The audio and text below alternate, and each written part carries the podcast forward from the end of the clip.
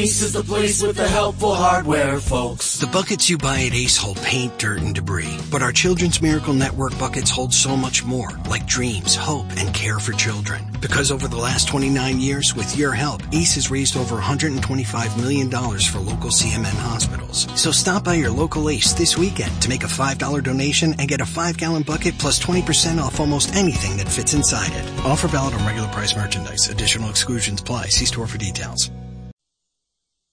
लीजिए सुनिए प्रेमचंद की लिखी कहानी, सुभागी। वाचन समीर गोस्वामी का है।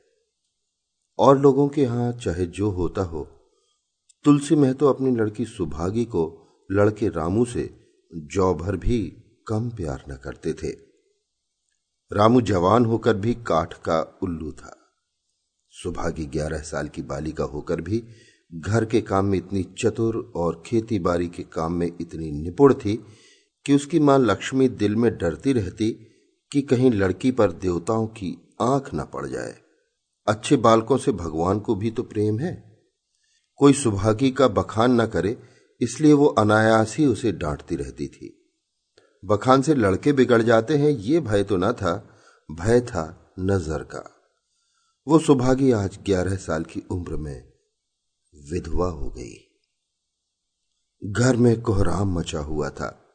लक्ष्मी पछाड़े खाती थी। तुलसी सिर पीटते थे। उन्हें रोते देखकर सुभागी भी रोती थी। बार बार माँ से पूछती, क्यों रोती हो अम्मा? मैं तुम्हें छोड़कर कहीं न जाऊँगी।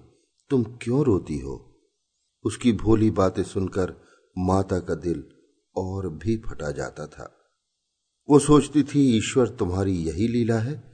जो खेल खेलते हो वो दूसरों को दुख देकर, ऐसा तो पागल करते हैं। आदमी पागलपन करे तो उसे पागल खाने भेजते हैं, मगर तुम जो पागलपन करते हो उसका कोई दंड नहीं।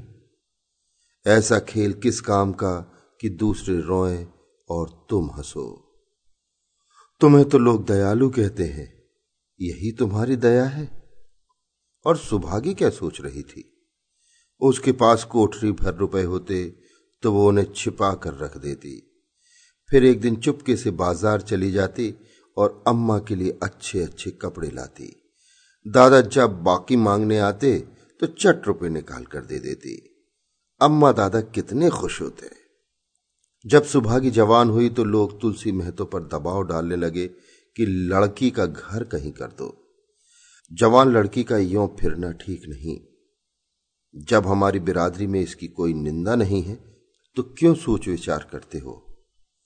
तुलसी ने कहा, भाई, मैं तो तैयार हूँ, लेकिन जब सुभागी भी माने, वो किसी तरह राज़ी नहीं होती। हरिहर ने सुभागी को समझाकर कहा, बेटी, हम तेरे ही भले को कहते हैं। माँ बाप अब बूढ़े हुए, उनका क्या भरोसा? तुम इस तरह कब तक बैठी रहोगी? सुभागी ने सिर झुकाकर कहा, चाचा, मैं तुम्हारी बात समझ रही हूँ। लेकिन मेरा मन घर करने को नहीं कहता। मुझे आराम की चिंता नहीं है। मैं सब कुछ झेलने को तैयार हूँ और जो काम तुम कहो, वो सिर आँखों के बल करूँगी। मगर घर बसाने को मुझसे ना कहो। जब मेरा चाल कुचाल देखना तो मेरा सिर काट लेना। अगर मैं सच्चे बाप की बेटी होंगी तो बात की भी पक्की होंगी। पर लज्जा रखने वाले तो भगवान हैं। मेरी क्या हस्ती है कि अभी कुछ कहूँ? उजड रामू बोला, तुम अगर सोचती हो कि भैया कमावेंगे और मैं बैठी मौज करूँगी तो इस भरोसे न रहना। यह किसी ने जन्म भर का ठीका नहीं लिया है। रामू की दुल्हन, रामू से भी दो अंगुल ऊँची थी। मटक कर बोली, हमने किसी का करज थोड़े ही खाया कि जन्म भर बैठे भरा करें। यहाँ तो खाने को भी महीन चाहिए, पहनने को भी महीन चाहिए। ये हमारे बूते की बात नहीं। सुभागी ने गर्व से भरे हुए स्वर में कहा, भाभी, मैंने तुम्हारा आसरा कभी नहीं किया और भगवान ने चाहा तो कभी करूँगी भी नहीं। तुम अपनी देखो, मेरी चिंता ना करो। रामू की दुल्हन को जब मालूम हो गया कि सुभागी घर न करेगी तो और भी उसके सिर हो गई। हमेशा एक न एक खुचड़ लगाए रहती। उसके रुलाने में जैसे उसको मज़ा आता था। वो बेचारी पहर रात से उठकर कूटने पीसने में लग जाती, चौका बर्तन करती, गोबर पाथती फिर खेत में काम करने चली जाती। दोपहर को आकर जल्दी जल्दी खाना पकाकर सबको खिलाती, रात को कभी माँ के सिर में तेल डालती, कभी उसकी देह दबाती। तुलसी चिलम के भक्त थे, उन्हें बार बार चिलम पिलाती। जहाँ तक अपना बस चलता, माँ बाप को कोई काम न करने देती, हाँ, भाई को न रोकती। सोचती, ये तो जवान आदमी है। ये काम ना करेंगी तो गृहस्थी कैसे चलेगी? मगर रामू को ये बुरा लगता। अम्मा और दादा को तिनका तक नहीं उठाने देती और मुझे पीसना चाहती है। यहाँ तक कि एक दिन वो जामे से बाहर हो गया। सुभागी से बोला, अगर उन लोगों का बड़ा मोह है तो क्यों नहीं अलग होकर रहती हो? तब सेवा करो तो मालूम हो कि सेवा कड़वी लगती है कि मीठी। दूसरों के बल पर वाहवाही लेना आसान है। बहादुर वो है जो अपने बल पर काम करे। सुभागी ने तो कुछ जवाब न दिया। बात बढ़ जाने का भय था, मगर उसके माँ बाप बैठे सुन रहे थे। मैं तो से रहा ना गया। बोले, क्या है रामू? उस गरीबिन से क्यों लड़ते हो? रामू पास आकर बोला, तुम क्यों बीच में कूद पड़े? मैं तो उसको कहता था। तुलसी ने कहा, जब तक मैं जीता हूँ, तुम उसे कुछ नहीं कह सकते। मेरे पीछे जो चाहे करना। बेचारी का घर में रहना मुश्किल कर दिया। रामू ने जवाब दिया, आपको बेटी बहुत प्यारी है तो उसे गले बाँध कर रखिए। मुझसे तो नहीं सहा जाता। तुलसी ने फिर कहा, अच्छी बात है, अगर तुम्हारी ये मर्ज़ी है तो यही होगा। मैं कल गाँव के आदमियों को बुलाकर बंटवारा कर दूँगा। तुम चाहे छूट जाओ सुभागी नहीं छूट सकती। रात को तुलसी लेटे तो वो पुरानी बात याद आई। जब रामू के जन्मोत्सव में उन्होंने रुपए कर्ज लेकर जलसा किया था और सुभागी पैदा हुई तो घर में रुपए रहते हुए भी उन्होंने एक कौड़ी खर्च न की। पुत्र को रत्न समझा था, पुत्री को पूर्व जन्म के पापों का दंड।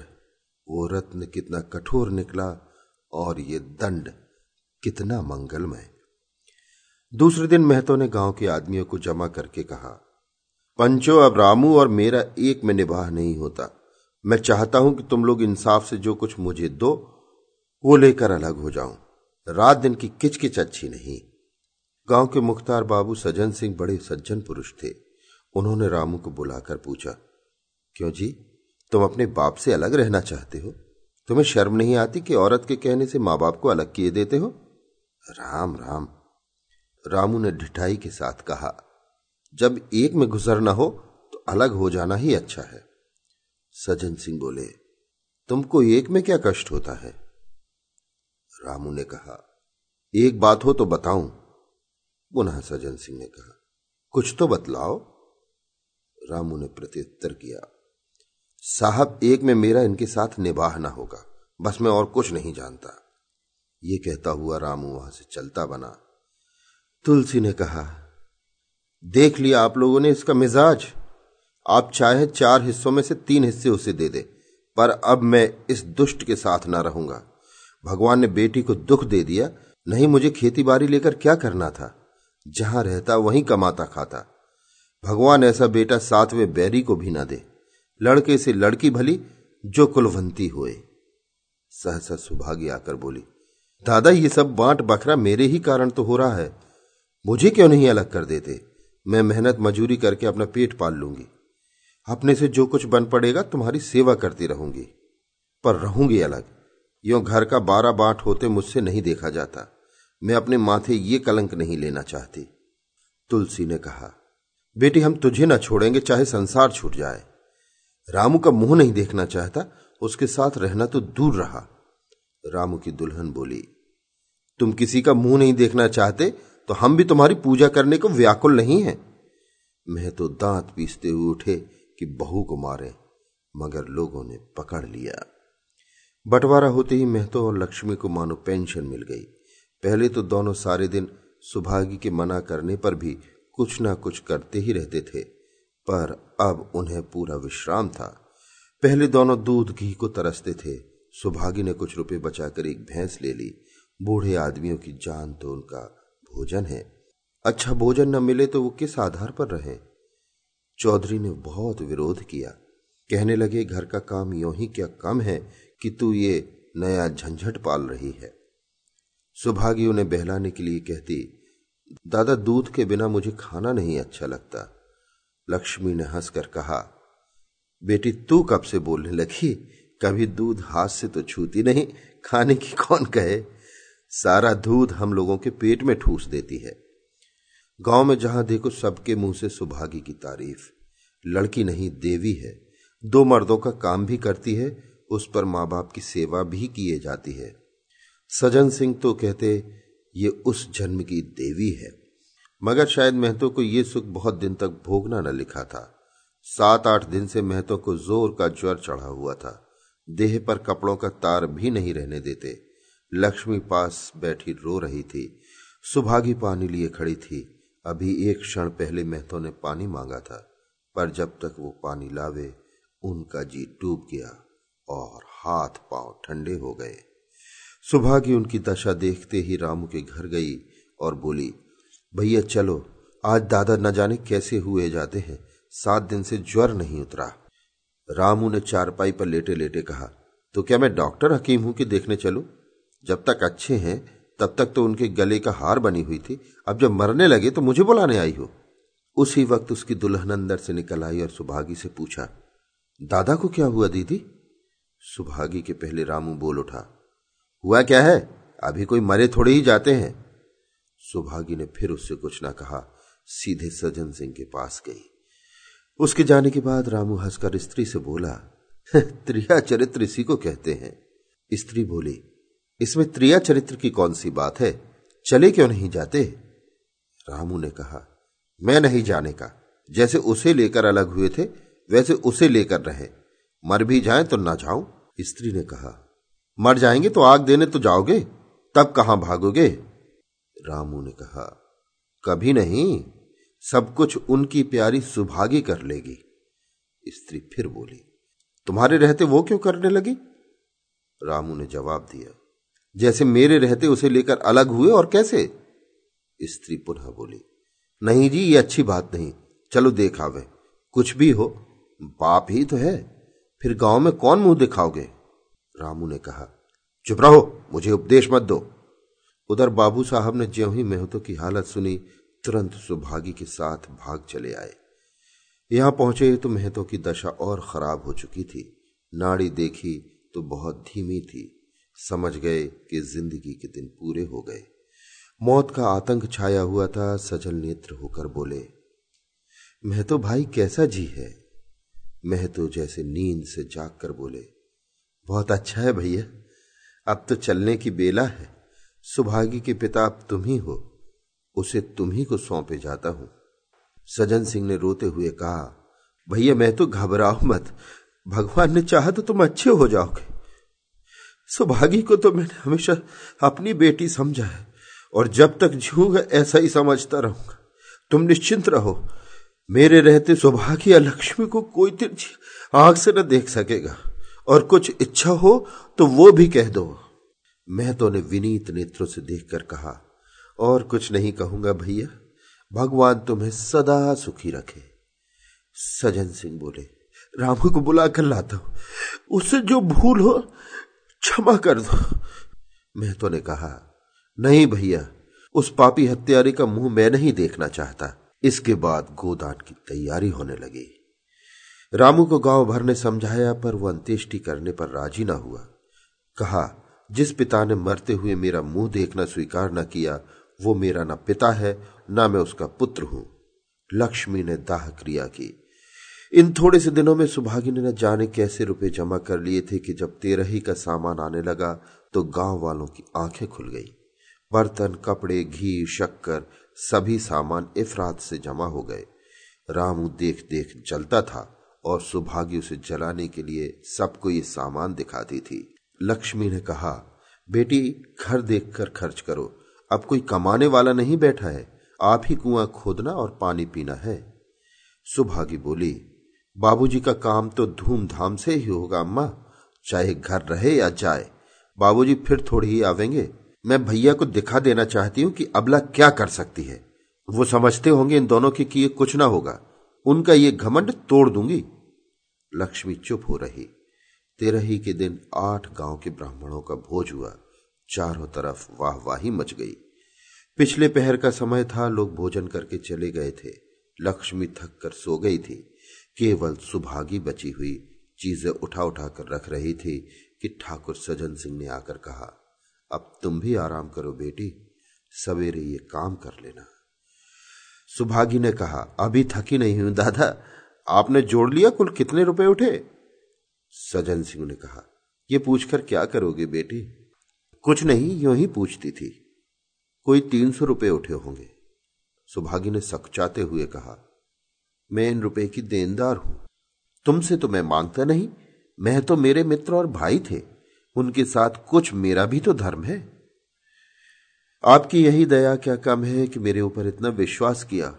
मुझे कौन तीन सौ रुपये देता? सजन सिंह सोचने लगे, इस अबला की धर्म बुद्धि का कहीं वार पार भी है या नहीं? लक्ष्मी उन स्त्रियों में थी, जिनके लिए पति वियोग जीवन स्त्रोत का बंद हो जाना है। पचास वर्ष के चिर सहवास के बाद अब ये एकांत जीवन उसके लिए पहाड़ हो गया। उसे अब ज्ञात हुआ कि मेरी बुद्धि, मेरा बल, मेरी सुमति मानो सबसे मैं वंचित हो गई। उसने कितनी बार ईश्वर से विनती की थी, मुझे स्वामी के सामने उठा लेना, मगर उसने ये विनती स्वीकार न की। मौत पर अपना काबू नहीं तो क्या जीवन पर भी काबू नहीं है? वो लक्ष्मी जो गाँव में अपनी बुद्धि के लिए मशहूर थी, जो दूसरों को सीख दिया करती थी, अब बौरही हो गई है। सीधी सी बात करते नहीं बनती। लक्ष्मी का दाना पानी उसी दिन से छूट गया। सुभागी के आग्रह पर चौके में जाती, मगर कौर कंठ के नीचे न उतरता। पचास वर्ष हुए, एक दिन भी ऐसा न हुआ कि पति के बिना खाए खुद खाया हो। अब उस नियम को कैसे तोड़े? आखिर उसे खांसी आने लगी। दुर्बलता ने जल्द ही खाट पर डाल दिया। सुभागी, अब क्या करे? ठाकुर साहब के रुपए चुकाने के लिए दिलो जान से काम करने की ज़रूरत थी। यहाँ माँ बीमार पड़ी थी। अगर बाहर जाए तो माँ अकेली रहती है, उसके पास बैठे तो बाहर का काम कौन करे? माँ की दशा देखकर सुभागी समझ गई कि इनका परवाना भी आ पहुँचा। महतो को भी तो यही ज्वर था। गाँव में और किसी फुर्सती की दौड़ धूप करता। सजन सिंह दोनों वक्त आते, लक्ष्मी को देखते, दवा पिलाते, सुभागी को समझाते और चले जाते।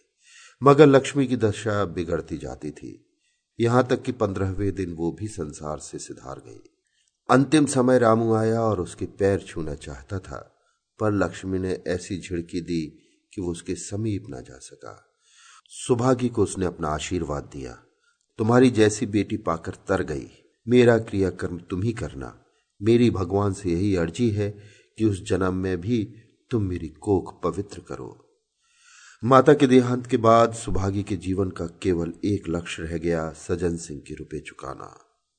तीन सौ पिता के क्रियाकर्म में लगे थे, लगभग दो सौ माता के काम में लगे। पाँच सौ का ऋण था और उसकी अकेली जान। मगर वो हिम्मत न हारती थी। तीन साल तक सुभागी ने रात को रात और दिन को दिन न समझा। उसकी कार्य शक्ति और पौरुष देखकर लोग दांतों तले उंगली दबाते थे। दिन भर खेती बाड़ी का काम करने के बाद वो रात को चार चार पसेरी आटा पीस डालती। तीसरे दिन पंद्रह रुपए लेकर वो सजन सिंह के पास पहुँच जाती, इसमें कभी नागा ना पड़ता। ये मानव प्रकृति का अटल नियम था। अब चारों ओर से उसकी सगाई के पैगाम आने लगे। सभी उसके लिए मुँह फैलाए हुए थे। जिसके घर सुभागी जाएगी, उसके भाग फिर जाएँगे। सुभागी यही जवाब देती, अभी वो दिन नहीं आया। जिस दिन सुभागी ने आखिरी किस्त चुकाई, उस दिन उसकी खुशी का ठिकाना न था। आज उसके जीवन का कठोर व्रत पूरा हो गया। वो चलने लगी तो सजन सिंह ने कहा, बेटी, तुमसे मेरी एक प्रार्थना है। कहो, कहूँ, कहो ना कहो, मगर वचन दो कि मानोगी सुभागी ने कृतज्ञ भाव से देखकर कहा दादा आपकी बात ना मानूँगी तो किसकी बात मानूँगी? मेरा तो रोया रोया आपका गुलाम है। सजन सिंह ने कहा, अगर तुम्हारे मन में ये भाव है तो मैं ना कहूँगा। मैंने अब तक तुमसे इसलिए नहीं कहा कि तुम अपने को मेरा देनदार समझ रही थी। अब रुपए छुक गए, मेरा तुम्हारे ऊपर कोई एहसान नहीं है, रत्ती भर भी नहीं। बोलो, कहूँ? सुभागी ने कहा, आपकी जो आज्ञा हो, सजन सिंह ने कहा। देखो, इनकार न करना। नहीं, मैं फिर तुम्हें अपना मुँह न दिखाऊँगा। सुभागी बोली, क्या आज्ञा है? सजन सिंह ने कहा, मेरी इच्छा है कि तुम मेरी बहू बनकर मेरे घर को पवित्र करो। मैं जात पात का कायल हूँ, मगर तुमने मेरे सारे बंधन तोड़ दिए। मेरा लड़का तुम्हारे नाम का पुजारी है। तुमने उसे बारहा देखा है। बोलो, मंजूर करती हो? सुभागी ने उत्तर दिया, दादा, इतना सम्मान पाकर पागल हो जाऊँगी। सजन सिंह ने कहा, तुम्हारा सम्मान भगवान कर रहे हैं, बेटी। तुम साक्षात भगवती का अवतार हो। सुभागी ने पुनः कहा, मैं तो आपको पिता समझती हूँ। आप जो कुछ करेंगे, मेरे भले के लिए करेंगे। आपके हुक्म को कैसे इनकार कर सकती हूँ? सजन सिंह ने उसके माथे पर हाथ रखकर कहा, बेटे, तुम्हारा सुहाग अमर हो। तुमने मेरी बात रख ली। मुझ सा भाग्यशाली संसार में और कौन होगा अभी आप सुन रहे थे प्रेमचंद की लिखी कहानी सुभागी वाचन समीर गोस्वामी का था Big Mac, Chicken McNuggets, no, Big Mac and Quarter Pounder with cheese, or filet fish. You'd be doing the same thing if you were at McDonald's because you can choose not just one, but two of your favorites for just six bucks. Tasty Big Mac, crispy 10 piece chicken McNuggets, juicy Quarter Pounder with cheese, or savory filet o fish. Enjoy two of your all time favorites for just six bucks, if you can decide on the two. Prices and participation may vary, cannot be combined with any other offer or combo meal, single item at regular price.